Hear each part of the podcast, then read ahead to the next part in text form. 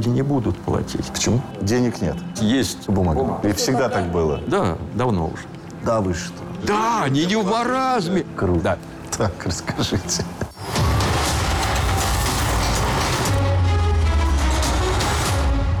Один из старейших главных редакторов одного из старейших в России журналов, Андрей Василевский, сегодня в первом проекте. Не забудьте подписываться, ну и не лайкнул, значит, не посмотрел. Меня зовут Александр Замыслов. Андрей Витальевич, скажите, как и на что сейчас живет а, журнал «Новый мир»? Ну, начну я с такой общей печальной фразы, да? Денег нет. Нет, которую я более общий, даже не только к новому миру относящийся. Да. Формула примерно такая.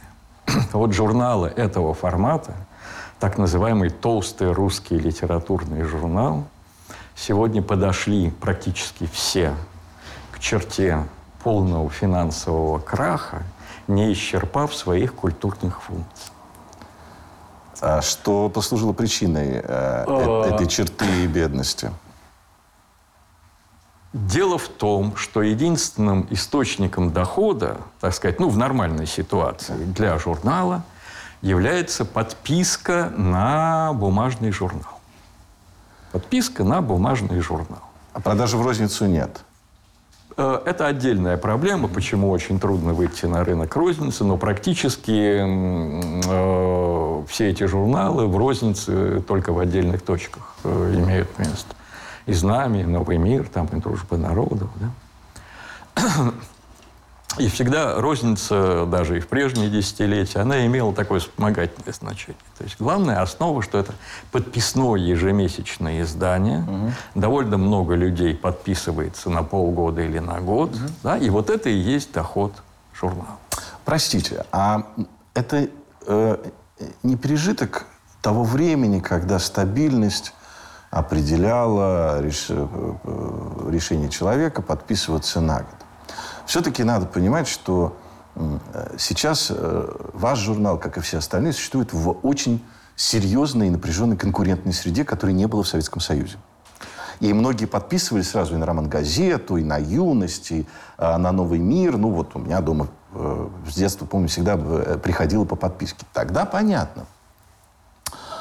А Я... сейчас все-таки да. э, напряженная конкурентная среда, и а, люди э, менее охотно, как мне кажется, готовы сразу за год заплатить журналу, а, но вдруг он станет менее интересным, а вдруг э, появится что-то другое на рынке, что тебе захочется купить в большей степени, нежели... Ну, в этом меня убеждать вам не нужно. Да? Я даже скажу, что вы очень мягко как бы говорите, что человек там, ну, не захочет, там все. Радикально изменилось все сегодня, к 2020 году.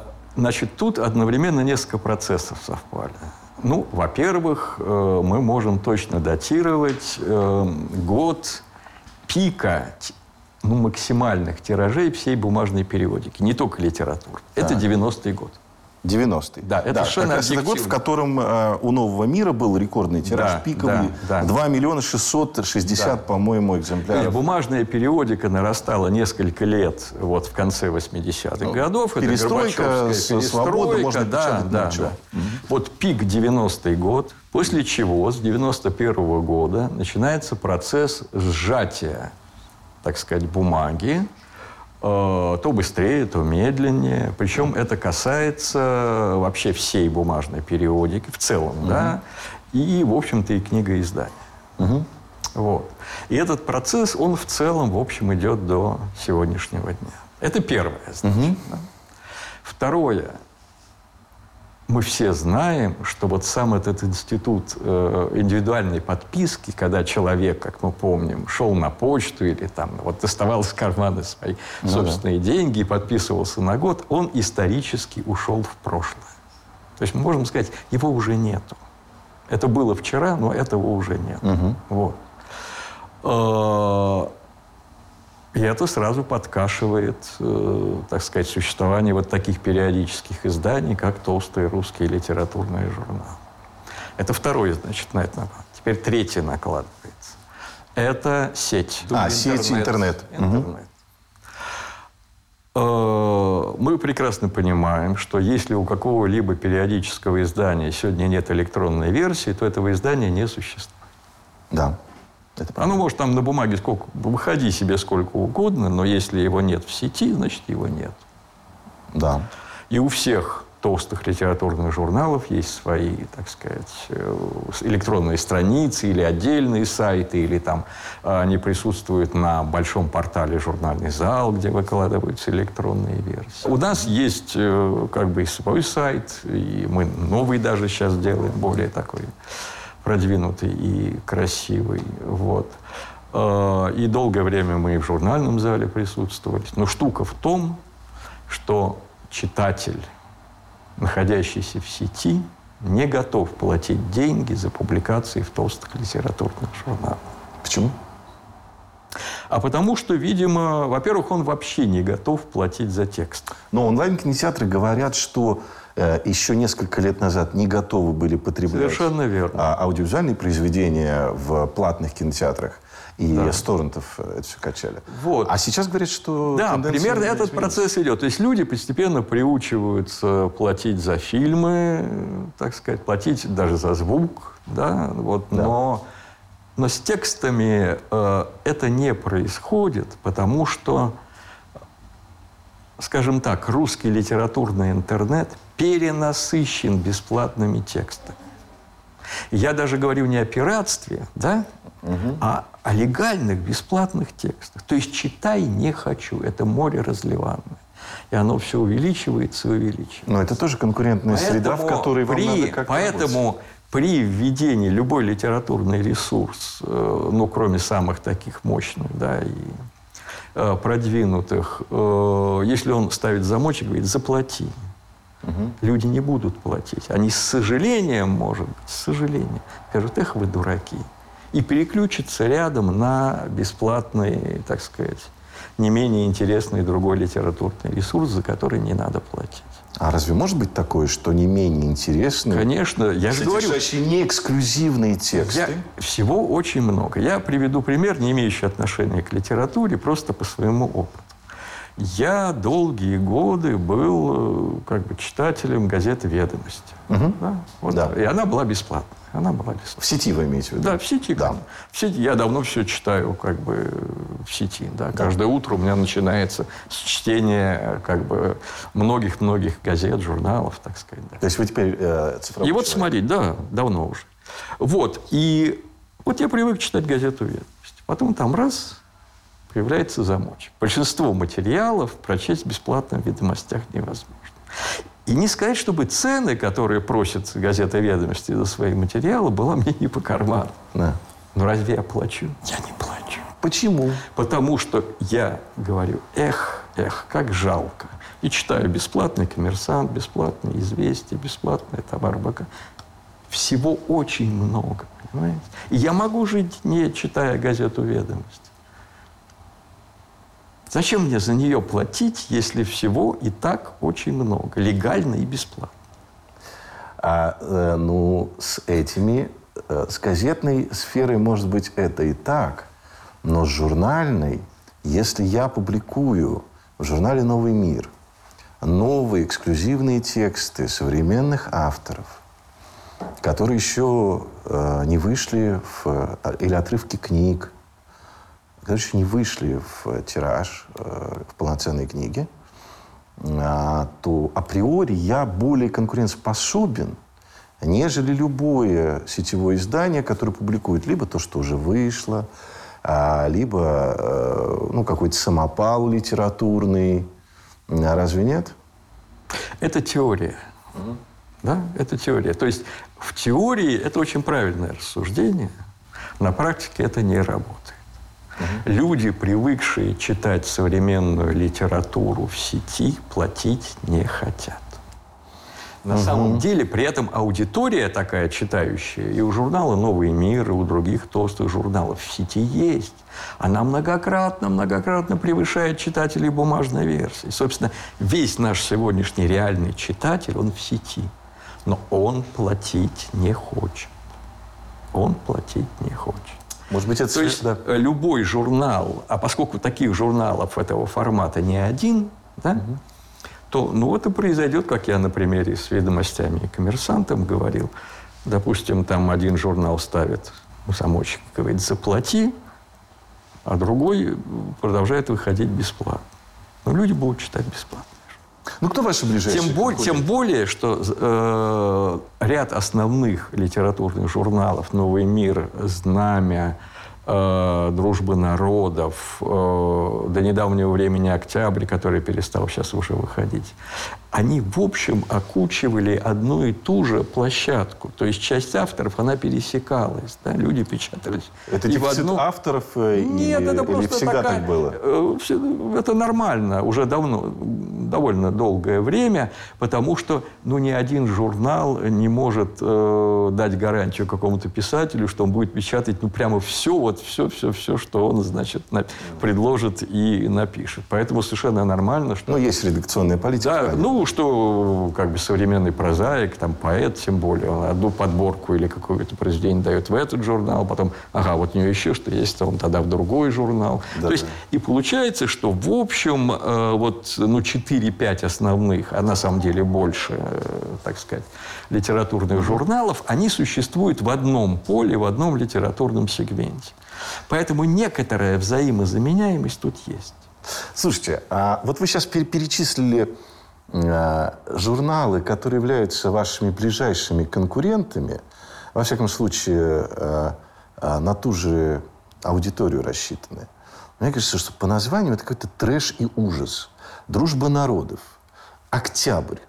Э, ну, самое приличное звучит «Новый мир». И то, когда появлялся «Новый мир», мы понимаем, что, что означало на- это название. Мы, наш, мы «Новый мир» построим, окей. 90-е годы тоже все замечательно. Но в период стабильности а, название «Новый мир» как минимум, наверное... Ну, то есть я, я не знаю, как оправдать название «Дружба народов» в 21 веке. А, ну, наверное, как-то можно. Ну, но мне кажется, что без какой-то яркой обложки, без какого-то сильного, глубокого ребрендинга а, добиться серьезных результатов на сегодняшнем рынке... Ну, а почему комсом- комсомольская правда до сих пор комсомольская правда? Разве это не ужасно? Причины абсолютно те же самые. А вы заметили, Почему что они стали КП? комсомолец, МК, там, ну, ну, понятно, Но МК, они- они но, до- мы же до аббревиатуры. понимаем, что это московский комсомолец. Равно Но это, вы понимаете, а люди моложе, понимаю, для них это понимаю. просто КП, комсомольская... Они Вот. даже слово комсомол не понимают. Вот, вот. Поэтому и дружба народов то же самое, и Октябрь то же самое, и Знамя тоже. Недавно я, я с, э, меня поз- познакомили с э, литературным журналом, который называется «Носорог», с фантастическими обложками, просто невероятными. Ты когда их видишь, тебе хочется купить их срочно. Почему вы этого не делаете? Это интересный вопрос, и только по поводу носорога я бы немножко уточнил. Так. Э, Издание действительно замечательное. Только это, конечно, не журнал. А что это? То есть не все, на чем написан журнал, является по типу как бы издания. То есть это не форм-фактор журнала? Понимаете, в чем дело? Журнал, во всяком случае, как я понимаю это слово, это периодическое издание, выходящее в предсказуемые сроки. А у них плавающий график. У них плавающий. То есть журнал – это не только когда вы э, номер, на котором написано условно январь, получаете в январе, это само собой.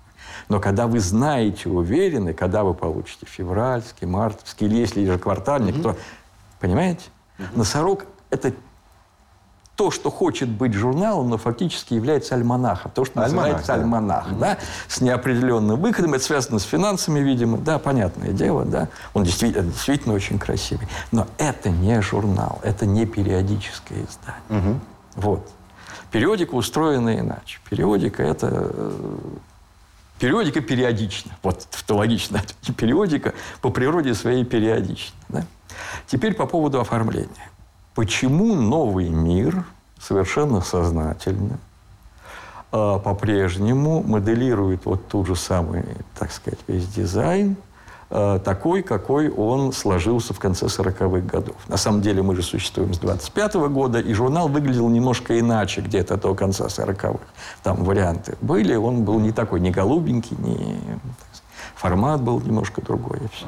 Но вот в конце 40-х вот формируется вот это, это Верска типа, это, это значит, там новомирский вот этот шрифт Да. вот э, узнаваемый. И мы все это сегодня воспроизводим. Да? Вот. И мы не печатаем э, иллюстрации, как всегда было с самого начала. Мы не печатаем, э, там, не знаю, вкладок каких-то цветных, да. Вот, вот. Текст, просто бумага, слова и голубая обложка. да. И рекламу вы тоже, по-моему, не печатаете. Нет, не печатаем. Э, Хотя в какие-то годы, даже в 30-е годы, Была в реклама? новом мире была реклама. Что рекламировали? Например, э, табачные изделия, например, Ага. сигары, Ну, правильно. За... Теннис. Почитал, закурил, да. теннисные струны Да вы что? да, для лаун-тенниса. Круто. Вот. То есть там были разные периоды. Но э, где-то вот, опять же таки, начиная уже с 40-х годов, конечно, никакой рекламы уже э, вот все эти десятилетия не было. И мы воспроизводим вот этот вот привычный такой тип э, журнала. Дело в том, с одной стороны, с одной стороны, тут есть элемент честной бедности. Так, расскажите. Ну, потому что на самом деле э, тот дизайн, который у нас сейчас существует, он относительно дешев по сравнению с любым другим Он вам по вариантом. карману. Да. Хотя я, конечно, всегда мечтал, да, чтобы бумага внутри была по качеству лучше. Да?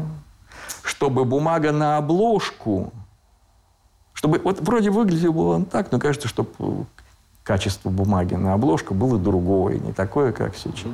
Но это все сразу отражается на себестоимости журнала, соответственно, на его отпускной цене. Соответственно, все становится дороже, и это еще уменьшает подпи- и подписку, и спрос. То есть тут вот такой замкнутый круг. То есть улучшить полиграфию, чтобы мне очень хотелось, это принесет на самом деле больше убытка, чем эм, дохода. А вы не рассматривали, поскольку у вас невероятный а, архив э, журнала с 25 года, где а, мы можем найти совершенно, неве- совершенно невероятную э, рекламу, которая уже сама по себе для нас это и страница истории, и, и художественный артефакт. И это сейчас дико модно. И разные обложки были у журналов все-таки. А, и эта бумага, вот в том виде, в котором она сейчас, она это стерпит. А, попро... Вы, не, вы не, не думали относительно того, чтобы вынуть то, то, что у журнала уже есть, и когда-то было просто прикладным, а сейчас стало а, арт-объектом, и приделать к современному журналу? Понимаете, да, еще вот продолжение э, этого разговора.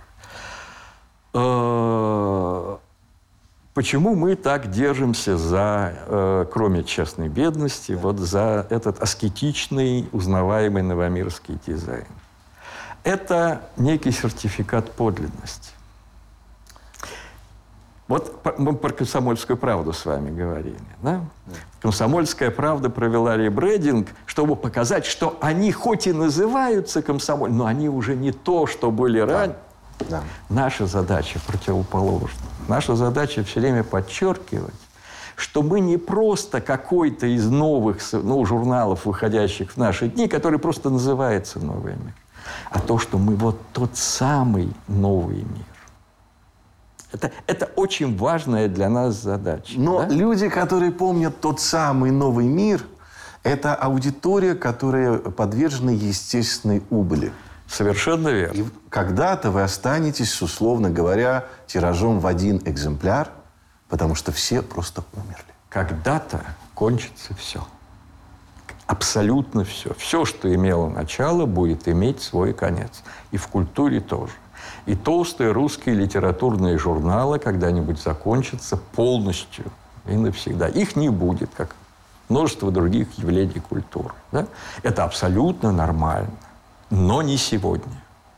Сегодня у них еще есть культурный ресурс, культурный ресурс для того, чтобы еще какое-то время существовать и выполнять некоторые важные культурные функции. А вы сознательно игнорируете аудиторию условно 20-летних, а, не пытаясь ее приманить э, другой Понимаете, обложкой? какая штука? Э, сегодня не существует э, в литературе, так сказать, книг для всех, изданий для всех, журналов для всех. Что у нас происходит в литературе? Идет сегментация аудитории. Это везде так происходит? Это везде так происходит.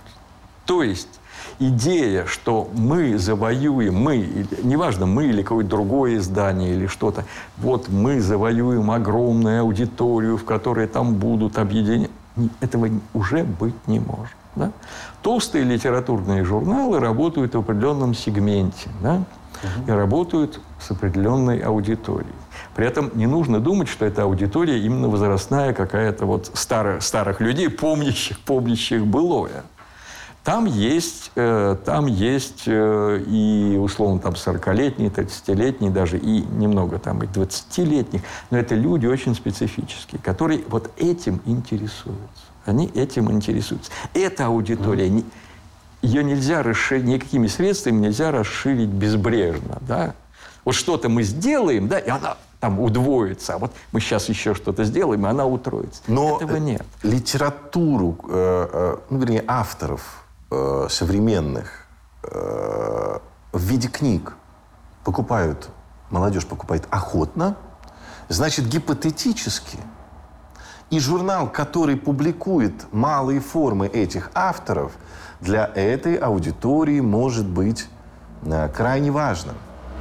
Э, я не случайно сказал, что нет вот книг, изданий, нету писателей для всех. Э, вот год или полтора назад был социологический опрос, я не помню, кто из проводил этот социологический опрос из наших основных таких значит, институций. Э, он совершенно замечательный. Э, все СМИ на него откликнулись, и заголовки были везде примерно одинаковые. Донцова опять писатель номер один в России. Россияне назвали Донцову... Да. Вот был такой ну, Это масс-маркет, это широко, да. да. Штука в том, что если мы э, будем читать не заголовок, а заглянем, так сказать, в суть и посмотрим результаты, да, вот что там на самом деле. И самое главное, посмотрим, каким процентом Сколько собрала, какой процент аудитории Донцова, чтобы стать э, самым называемым при опросе писателем? Так. Что, 50 процентов? 30, 40, 20, 10? 3 процента. 3% она назвали, опрошенных назвали Донцову, и она стала писателем номер один. Потому что вторым, по-моему, боюсь соврать, Устинова с двумя процентами. Ну, слушайте. И все остальные называемые многочисленные писатели, никто не набрал даже одного процента. Нет писателей для всех. Ну, соцопросы... бы... Нет, нет, это очень э, Слушайте, в соцопросах то участвуют самое... те, кто читает Донцову. То же самое в музыке. Вас то же самое на улице, везде, спроси, то же самое в культуре. Сколько бы людей, э, условно говоря, там не читали Акунина, да, или сколько бы людей не читали Роулинг, еще больше людей не читают Акунина и не читают Роулинг. В современной культуре не может быть книги для всех, писатели для всех, журналы для всех, фильмы для всех. Вот, вот это, это больше не работает. То есть массовая культура, да, которая раньше работала с огромными сразу массами людей, она постепенно, вот она распадается на ряд специфических аудиторий, они могут там как-то частично пересекаться, да, вот. Это неизбежность времени или это следствие деидеологизированного государства? Это мировой процесс, мне кажется. То есть это, это, да. это такой э, процесс, э, который, ну, просто вот он есть. Это как ге- геологические какие-то идут процессы. Mm-hmm. Ну, вот, ну, вот оно вот так. Ну, чем мы с этим поделаем? Можем это просто осознать и сказать, да, оно вот происходит вот так. И ничего тут не сделаешь. А вы это можете... даже не хорошо и не плохо. То есть мы не можем э, как-то оценить, сказать, о, ужас там, или вот как здорово. Да? Ну, ну, вот, ну, вот такая реальность, культурная реальность. Вы можете объяснить, э, почему до 2000-х как будто бы был такой провал в литературе. Появлял, не, э, почти не появлялось новых серьезных имен литераторов. А, все крутилось вокруг э, Маш-маркета, там, типа Чингис Абдулаев, там, Дарья Донцова, ну, и так далее. Я сейчас боюсь, боюсь не вспомнить, да? И вдруг, там вот, к десятым годам, 2010 начинают появляться э, просто как грибы после дождя, такие большие, серьезные литераторы. Мы можем там разделять или не разделять их политические взгляды, да, но там как бы не относиться к Быкову или к Прилепину, которые находятся просто по разным полюсам. И я точно знаю, что они даже там, проходя друг мимо друга, отворачиваются в сторону, да, не замечая. А, ну и, и, и там Гузель Яхина и так далее. Можно перечислять очень много, в том числе людей, которым ну, там 27. Да? Вдруг стали появляться. Или мы просто этого не замечали, и сейчас это как-то ярче стало происходить? А, Выведение на рынок. Я думаю, что это не то, чтобы там целое десятилетие не появлялось реально новых талантливых людей, да? Это вот что, как вот я это вижу, вот что это такое. Вот давайте сначала отмотаем Горбачевской перестройки. Угу.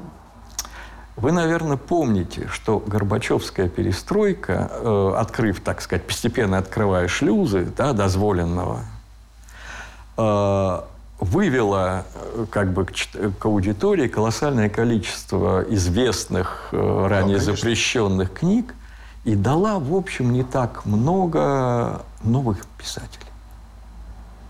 Новых, угу. как бы. Угу.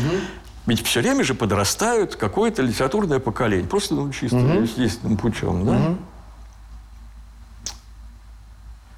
И вот поколение, которое, казалось бы, должно было дебютировать вот в конце 80-х, 80 да, начале 90-х, оно попало под этот оно было вал, вытеснено... Они э, приходят, то есть целое поколение, оно приходит со своими книгами и говорят, да. ребята, мы вас очень любим, вы хорошие. Но понимаете, у нас здесь Платонов, у нас Солженицын, у нас да. Домбровский, Набоков, там... Ну да, говорят ребята, ну куда мы против? Мы понимаем Набоков, Домбровский. То есть пропала на самом деле, была искажена судьба целого поколения, которое могло бы выйти как бы... И еще интерес к литературе в то время сохранялся очень большой, да? Угу. Они могли бы как-то заявить о себе, дебютировать. Но вот они прошли Растворились мимо, да. в больших э, А в 90-е годы, с одной стороны, людям, э, люди стали меньше интересоваться литературой и больше выживанием, да? Вот. То есть любой дебютант, он, даже громкий дебютант, он не мог сразу рассчитывать на такое внимание, какое десятилетием раньше он мог бы рассчитывать. Да? Кроме того, начинаются 90-е годы, свобода книгопечатания. Да? Мы помним, что тогда миллионный тираж чего-либо, детектива, допустим, или чего-то, был совершенно обычным делом. Там миллион, там какая-нибудь Агата Кристи, там, там Чендлер, там раз, два, миллион, там раз, распродали, там, все это разлеталось, да? И существовал в 90-е годы колоссальный разрыв между каким тиражом мы можем продать, условно говоря, детектив, угу. и каким тиражом мы можем продать серьезную книжку. А детектив не бывает, кстати, серьезный? Нет, бывает. Но это, это я, люб, я сам люблю, я вообще очень люблю массовую культуру. Вот, и даже ширпотреб всякий. Вот, это я без осуждения говорю. Но и вот с точки зрения издателя, да, то есть тут миллион, а тут, ну, максимум что-то. Понятно, что книжный рынок работал, вот, э, ориентируясь на то, что можно продать очень-очень большими тиражами. Но с начала 90-х годов и до сегодняшнего дня продолжается, если мы посмотрим статистику книжной палаты, сокращение так называемого среднего тиража. Понятно, что такое средний книжный тираж, да, и мы берем э, все названия за год, значит, мы умножаем на тиражи, потом делим средний, получаем некий средний тираж, который за отдельный год, эта цифра нам ничего не говорит, но если у нас динамика есть, да, мы видим, что средний книжный тираж сокращается, сокращается, сокращается – да? Да. Количество названий, это мировая тоже тенденция. В общем-то, количество названий непрерывно растет лавинообразно. И, соответственно, средний книжный тираж. А в нем учитываются электронные Более... тиражи? Э, нет, нет, бумага. Только бумага. Бумага, да. Вот. Потому что они-то могут расти. Да. Вот. Э, если до какого-то времени можно было сказать, ну, вы знаете, это вот сокращаются средние тиражи такой вот, ну, серьезной литературы не для всех, фантасты, детективщики, они по-прежнему вот сегодня уже этого сказать нельзя. Проседают абсолютно вот этот средний книжный тираж, проседает во всех сегментах, в том числе и в жанровых массовых. И фантастика, и вот женский роман, и детектив. Проседает все. И в результате сегодня, с точки зрения издателя, на самом деле э, какого-нибудь известного серьезного прозаика современного, условно говоря, там, Водолазкин, допустим, да. да? Каким тиражом его можно продать? И он смотрит современный детективщик или там фантаст, это, в общем, все сопоставимо. Угу. То есть сегодня издатель уже не смотрит на серьезную литературу, так серьезную современную прозу, как на что-то такое, ну, заведомо убыточное что-то. Это тоже можно продавать, не хуже, чем иногда не хуже, чем детективы или фантастику. Да? Угу. И в результате мы это видим как бы по, по книжному рынку. Мы начинаем видеть, да, вот у нас возникает... Вдруг появились э, как бы серьезные, много серьезных писателей. Да? Вот. Я думаю, вот такого рода процессы за, за этим стоят. Кроме того, вот еще Дело в том, что все существует такое понятие работы с молодыми. Мы в советскому времени еще помним. Да, и советская власть, союз писателей, то есть с молодыми литераторами, и вообще там работала так системно, да, всякие там совещания проводились, там все прочее. В 90-е годы это все сдуло. А потом постепенно, вот как раз к рубежу веков эта работа начала возобновляться. Угу. Хотя на других основаниях, идеологических, так сказать, и э, организационных, появились там форумы вот, молодых литераторов в Липках знаменитые, да, на рубеже там угу. уже в начале нашего века. И пошло, пошло, уже сейчас э, как бы все работают, все союзы писателей проводят какие-то семинары, совещания, форумы, э, везде масса курсов каких-то литературных, то есть уже в нашем веке внимание к литературной молодежи, э, оно стало просто даже иногда чрезмерным. То есть они уже не брошенные какие-то, так сказать, да.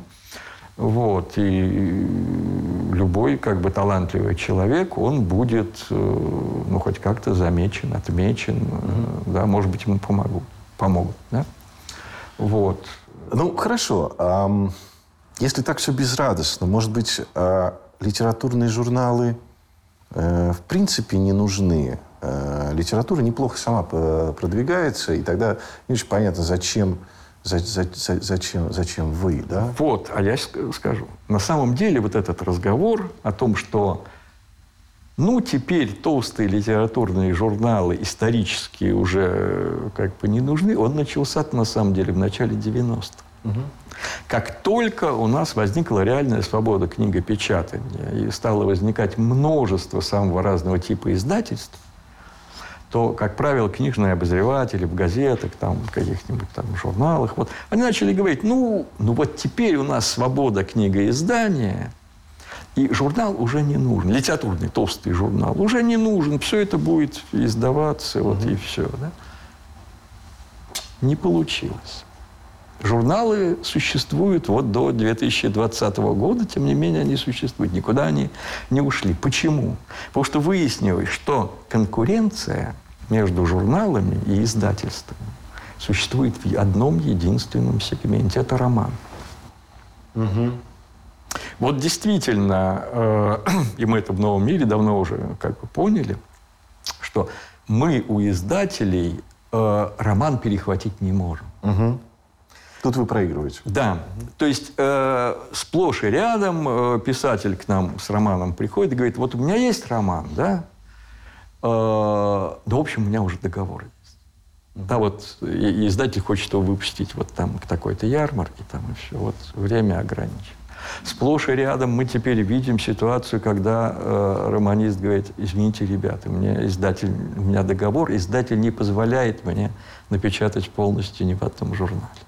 А фрагментами? Такой э, фрагментами действительно новый мир начал вот именно по этой причине. Э, время от времени печатать фрагменты, куски, главы из романа, чего мы раньше никогда не делали, а всегда предпочитали печатать какой-то или полностью, или так немножко чуть поджатый журнальный вариант, но все-таки полный достаточно вариант, э, потому что не было этой проблемы. Сегодня она есть. Сегодня э, иногда мы вынуждены э, идти на публикацию части произведения, просто потому что мы ну, не можем напечатать полностью. Вот. И тогда вам остаются да, малые смотри, формы, да? Да, но литература же не может существовать из одного романа. Да, она может существовать только в таком экологическом, жанровом разнообразии. А все, по всем остальным рассказ. Нет конкуренции с издательством. Издатель рассказы не любит, сборники рассказов не товар. Если это не, там, условно говоря, 5-10 самых известных да, людей, там, которые стали брендами. То есть там Пелевин, Сорокин, там, не знаю, Толстая, Улицкая, ну, где, где там, там уже все можно издавать. Да? А так вот, в общем, рассказы не любят издатели. Они плохо продаются. Значит, что журналы рассказам. Маленькая повесть. Не повесть-роман, а повесть-повесть. Что издателю с ней делать? Угу. Я знаю только два случая, когда небольшая повесть вышла отдельным изданием. Это ж, ну, маленькая. Это «Шлем ужаса» Пелевина и «Метель Сорокина», угу. которые вышли вот буквально маленькими небольшими книжечками. С повестью издателю нечего делать, значит, с ней работает журнал. Э, стихи, понятно, подборки какие-то такие. Да. А стихи сейчас кто-нибудь потребляет? У стихов э, вообще-то очень большая аудитория, в основном сетевая, да, сетевая, конечно. Да, ну, вот. Сетевая аудитория, насколько я понимаю, отлично потребляет и э, вполне э, э, себе сомнительные произведения на портале Стихи.ру или там как-то называется, да, э, и в Фейсбуке, и вообще каждый, кто э, умеет э, э слова с одинаковыми, одинаковыми окончаниями столбик писать, он, он уже поэт. Да?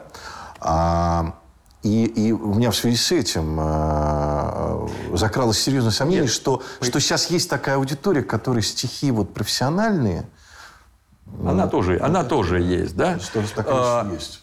Понимаете, вот э, если мы не будем сейчас делить читателей на хороших, плохих, с хорошим вкусом и плохим, а нельзя делить? Нет. Ну, можно делить, можно не делить. Это... Но вы допускаете такой снобизм э, в своей работе или нет? Ну, э, мы работаем с определенным сегментом поэзии, Вам определенным автором. Да? Это по определению так. Вот. Но, в принципе, то есть у людей есть потребность в стихах, ага. в поэзии. Да? Другое дело, с чем они, как они удовлетворяют эту свою потребность, да, и на каком... Откуда, да, как берут? пища, да, где они эту пищу, так сказать, культурную, поэтическую берут. Но, в принципе, в обществе угу. есть запрос на, на поэзию. Да, есть запрос на поэзию.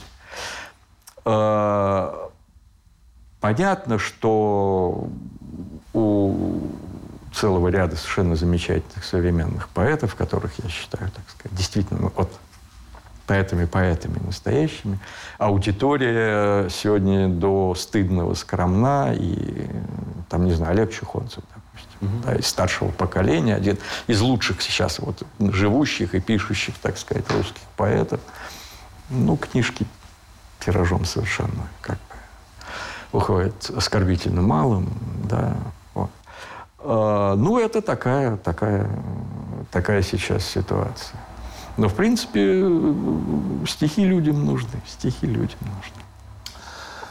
А, стихи людям нужны. А что происходит с а, обучением, с воспитанием новых поэтов? Э, вы ведь преподаете в да. Лит-институте. Я преподаю. насколько я понимаю, как раз поэтом и преподаете. Да, я веду, я работаю на так называемой кафедре литературного мастерства, да, и веду семинар поэзии. Семинар поэзии. А вот кинематографисты э, на, на, на, на, на встрече с президентом, посвященной столетию в ГИКа, сетовали на то, что вот раньше приходили зрелые люди, там, после 30 лет, и им было уже что сказать, у них уже был жизненный э, граунд, и а, с таки, это, из таких выращивать э, серьезных художников было легко и приятно. А что э, в этом смысле в литературе происходит, в Лит-институте? В Лит-институте происходит абсолютно та же самая проблема, что и во ВГИКе, в ГИКИСе, и во всех так называемых творческих вузах, которые подведомственны Министерству культуры, которые объединяют вот все. Вот, везде одна и та же проблема. Все заполонили дети – Угу. Творческие вузы, они, в общем, по природе своей отличаются от всех других тем, что они не рассчитаны на школьника, вот пришедшего вот прямо вот со школьной скамьи и сразу, значит, в творческий вуз. Они все всегда имели в виду, что туда приходят люди уже э, или поучившиеся, или поработавшие уже где-то, и сознательно уже понимающие, как бы, чего, чего они хотят. Вот. И, конечно, ни в АВГИК, ни в литературный институт не должны поступать 17-18 лет. Между тем, только они и поступают. Угу. Только они и поступают. Это произошло на моих глазах. Вот э, буквально как менялся контингент э, литературного института в, в смысле омоложения. Э, и, конечно, очень важным э, моментом было, когда ввели обязательное платное второе высшее образование. Угу. Вот. Э, тем самым... Это коллег... отсекло, конечно. Да, это отсекло жестко. сразу. Не случайно сейчас э, как бы вот представители вузов вот этих творческих перед президентом как бы эту проблему ставили, и он, по-моему, даже сказал, что в принципе, да, надо с этим что-то так, или Медведев там вот, что вот с этим что-то надо делать, да, конечно. Угу. Вот. Э, то есть сегодня литературный институт превратился в институт первого образования, первого гуманитарного образования для девочек, угу. для девочек, пришедших прямо из школы. Вот. Это там, условно говоря, 90% вот, э, такой контингент.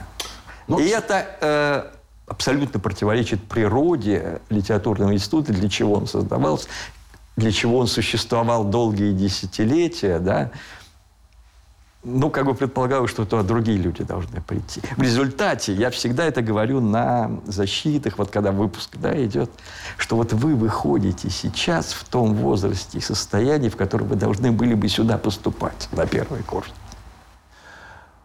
Но при этом Лермонтов, герой нашего времени, писал да. с 23 до 25 лет. Потому что 28 просто уже, уже, уже зрелый и умерший человек. А мы сейчас, говоря о том, что неплохо бы, чтобы они приходили ближе там, к 25, а, не пытаемся ли э, поспорить с природой и, и нет, историей? Просто, нет. может быть, отбор лучше проводить? Продолжи... Нет. Лермонтовых набирать, чтобы 20, с 20 а, лет до, до Вы посмотрите, как продолжительность жизни изменилась. Изменилась то есть взросление это... позже наступает? изменилась продолжительность жизни. Все возраста и представления о детстве, молодости, зрелости, все сдвинулось, все растянулось.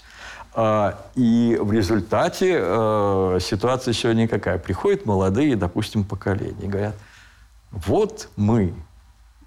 И видят, что все занято старшим поколением, угу. очень возрастным, которое в прекрасной форме – они совершенно не собираются умирать. Они работают, они снимают фильмы, пишут книги. И они в маразме, к сожалению, да, для молодых. Э, да, и, и они вообще собираются еще жить, да. работать. То есть все занято. То есть да, то есть вот это, это серьезная проблема, да, и чем дальше будет постепенно, так сказать, вот увеличиваться хоть немножко продолжительность жизни, э, будет, так сказать, э, старость будет становиться более здоровой, так сказать, и люди будут сохранять очень долго свою работоспособность, эта проблема будет. То есть получается, что каждый год вы выпускаете большое количество грустных кряклов, э, которые приходит для того, чтобы занять э, свое место на, значит, на вершинах э, э, искусства и мастерства, а видят там э, седых людей и говорят, опа, а мы никому не нужны. К счастью, литературный институт не дает дипломов, э, условно говоря, писателей. Да. Там же специальность. Не... То есть им есть куда пойти, Нет, ну, редактором не, поработать? Не писатель, поэт, там, драматург или кто-то. Там написано литературный работник. Ага. Очень, очень такой литературный работник. А на переводческом отделении художественного перевода, ну, там будет написано литературный работник, э, художественный, там, переводчик художественной литературы, именно художественной литературы. Э, вот, то есть это очень широкое такое, да, э, широкое образование, широкое, в общем, и дальше там люди идут куда угодно. Да, вот. Ну тогда у вас институт паденщины, паденщины получается. Вы э, воспитываете большое количество вспомогательных кадров для а, широких, э, широкого спектра отраслей. То есть, в принципе, вы в этом смысле а, мало чем отличаетесь от филфака МГУ, потому что они тоже а, выпускают людей, которые могли бы в редактуру пойти после института какой-нибудь журфак. Э, и не только, кстати, МГУ. У нас сейчас э, в этом смысле языковых и литературных специалистов кто только не выпускает. И получается, что в этом смысле Э, и, и элит-институт как бы получается не очень, э, ну, понятно, встроен, то есть не, теряет свою уникальную нишу. Нет, он ее... Э, он ее теряет, но по другим причинам. Дело в том, что вообще все реформы высшего образования, которые мы наблюдали за последние 20 лет, все общие принципы высшего образования, приложенные к творческому вузу, начинают убивать творческий вуз именно как творческий. Я думаю, что и в других таких вузах это тоже происходит. Угу. Да. Все, э, все, что требует Министерство там, высшего образования, Рособранадзор и все от творческого вуза, э, зачастую противоречит очень часто природе того, чем мы вообще там занимаемся, mm-hmm. и, и чем бы должен заниматься, и что делать э, со, со студентами творческий вуз. Да? Ну, в Европе эту, эту, эту проблему решили достаточно просто, выведя часть профессии в в состоянии таких студий, курсов, там, актерских. Ну, они существуют, да, и литературных сейчас очень много курсов, да.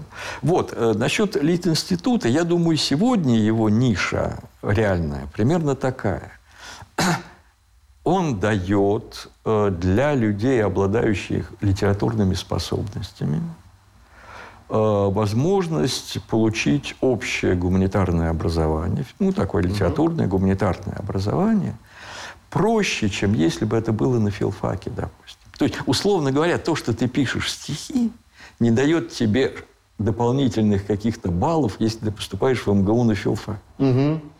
А здесь есть творческий конкурс? Да, конечно. Mm. Здесь есть творческий конкурс, там творческие этюды, там собеседные. То есть, понятно. Да. То есть, если ты, э, у тебя есть какие-то, так сказать, да, что-то ты можешь предъявить, то тебе поступить в литературный институт гораздо-гораздо э, как бы сразу, сразу проще. Угу. Да? Хотя и тут э, все эти проблемы с ЕГЭ, да, и дело в том, что, опять-таки, в силу общих реформ вузовских, э, те баллы, которые получает студент за, вот свои, там, за свое творчество там, и, и прочее, прочее на вступительных экзаменах, они суммируются с ЕГЭ. Угу. В результате тот, у кого очень хороший ЕГЭ, может по общей сумме баллов пройти. Обойти того, у кого творческий, всего рифма. В творческий вуз, у кого, кто гораздо, того, кто гораздо интереснее. Угу. Кому вот бы надо бы учиться в Литинституте, а у него с ЕГЭ там, ну вот, подкачало. Что а волюнтаризма мастерского уже нет, когда мастер может сказать, нет, вот я хочу этого? Нет, это не только невозможно, вообще-то это теперь называется коррупция. Ага. Ну а как? Мастер говорит, я хочу Ну а этого. как мастерскую набирать, если э, э, э, это коррупция? Я как мастер хочу вот его, а не... Понимаете, в чем дело? А сегодня практически это невозможно. Опа. Опа, да, вот именно опа. То есть, если в прежние десятилетия... Я сам учился же в литературном институте у Винокурова, покойного Евгения Винокурова. Тогда именно руководитель семинара, когда приходила его очередь там набирать, он буквально сам вот набирал, что вот, так сказать. И считал, что это не только нормально, а только так и можно, что ему же с этими студентами дальше там 5 или сколько, 6 лет... Ну да, и гарантировать как-то качество... Да? Так ему, ему лучше как бы знать, да. Э, и желание как бы вот руководителей семинара видеть в своем семинаре вот такого-то абитуриента или студента, это как раз считаю, это хорошо, это правильно, да. нормально. Сегодня это же коррупция. Угу. Это блат, коррупция, это абсолютно невозможно. А, если вернуться к журналу, а ваш, э, ваш коллега из другого журнала «Юность» Сергей Шергунов да на совете по, э, по русскому языку при президенте, а, сказал, что э, толстые литературные журналы сегодня в России вымирают в силу того, что не могут себя сами окупить, и необходимо какое-то государственное финансирование этим журналам. А в противном случае э, совсем скоро мы утратим и сами журналы, и потенциал, э, который они имеют. Как, у, как вы себе видите э, вопрос реализации помощи государства толстым литературным журналам и нужна ли она, или уж кто выплыл, тот выплыл? Ну и, соответственно, э, если да, то как, как она может быть э, реализована? Во-первых, я должен сказать, что она существует. В какой форме? То есть э, это не теория какая-то, да, это практика уже многолетняя достаточно. Э, и она осуществляется через гранты Роспечати, то есть Федерального агентства по, значит, по печати, там, СМИ, массовым коммуникациям. Э, и хорошо, что мы об этом заговорили. То есть э, это агентство в рамках своих возможностей, в рамках своего бюджета делает достаточно много. Да, в этом смысле спасибо и Сеславинскому, руководителю mm-hmm. Григорьева. Да. Yeah. Вот, они делают, что могут. А, как это осуществляется? Это не является финансированием того или другого так сказать, издания, потому что они действительно не государственные. Государственных да. литературных изданий очень мало. И не, скорее не на уровне федеральном, а на уровне вот, субъекта федерации. Угу. Там, допустим, э, в Екатеринбурге Урал, да, вот он да. уже сколько-то лет, он, как там, боюсь соврать, областное учреждение культуры, угу. так сказать, считается. Государственный значит, журнал, и для него в бюджете области там какие-то, может, не, не очень большие, но они запланируются на его содержание деньги. Вот. А большинство журналов действительно, они не государственные. Значит, существуют так называемые э, как социально значимые проекты. Угу. Это значит, что каждый год журналы, вот «Новый мир», допустим, сочиняет заявку в это Роспечать, значит, федеральное агентство. Но мы не можем написать, что «Новый мир» сам по себе есть социально значимый проект, хотя мы, конечно, так считаем. Так. Вот, это нельзя. Вот. Мы должны написать, что вот в следующем году там, мы будем осуществлять проект, условно говоря, «Молодые писатели», молодые там, новые имена. Или проект, связанный с нонфикшеном, угу. с, ар- с архивами, мемуарами. Угу. Там. Или проект, там, ну, неважно. Они там каждый год меняются, да, вот. А, и это займет, э, значит, вот столько-то листов печатных, э, значит, и вот там, значит, это, это осуществлено там, это будет угу. в течение всего года. Все это, значит, заявка передается. Если она утверждается, то, значит, э, Роспечать выделяет деньги на осуществление этого проекта как бы внутри журнала, да, внутри журнала. Потом за это надо отчитываться, да, вот, что это действительно все реализовано. Угу без этих вот грантов таких, Роспечати, я уверен, ни «Новый мир», ни другие журналы бы вообще уже нас бы не было. Угу. Да? Это очень важная поддержка. Но эта поддержка, в смысле цифр, так сказать, она ограниченная довольно. Она не решает финансовых проблем толстых литературных журналов. Она фактически продлевает э, вот эту агонию и балансирование такое на грани жизни и смерти. Угу. Да? Именно поэтому все время э, возникают еще попутные разговоры, что государство должно что-то сделать. Да? Не потому, что государственной помощи вообще нет, угу. а потому что она не решает проблем. Угу. Она ничего не гарантирует. То есть в результате каждый журнал не знает, э, а будут вообще эти вот гранты, все эти соцпроекты на следующий год, а дадут ли нам деньги, а в каком размере. Э, то есть вот нет ощущения, да, что хотя бы на несколько лет вперед какого-то уверенного существования. А, я э, благодарю вас э, за этот разговор. И уж коль так пошло, дай бог, чтобы все-таки, если это и агония, то она была не очень болезненной и длилась как можно дольше, потому что все-таки, а, как ни крути, литературные журналы это, это, это, это такое достояние. Да, как в «Белом солнце пустыни». Или еще помучиться, да, вот лучше еще да, помучиться. Да, поэтому я желаю вам еще помучиться, да. но при этом желаю, чтобы эти мучения были а, ну, скрашены каким-нибудь количеством финансового безбожища, которое а, все-таки а, вам поступает и, может быть, э, будет а, увеличено.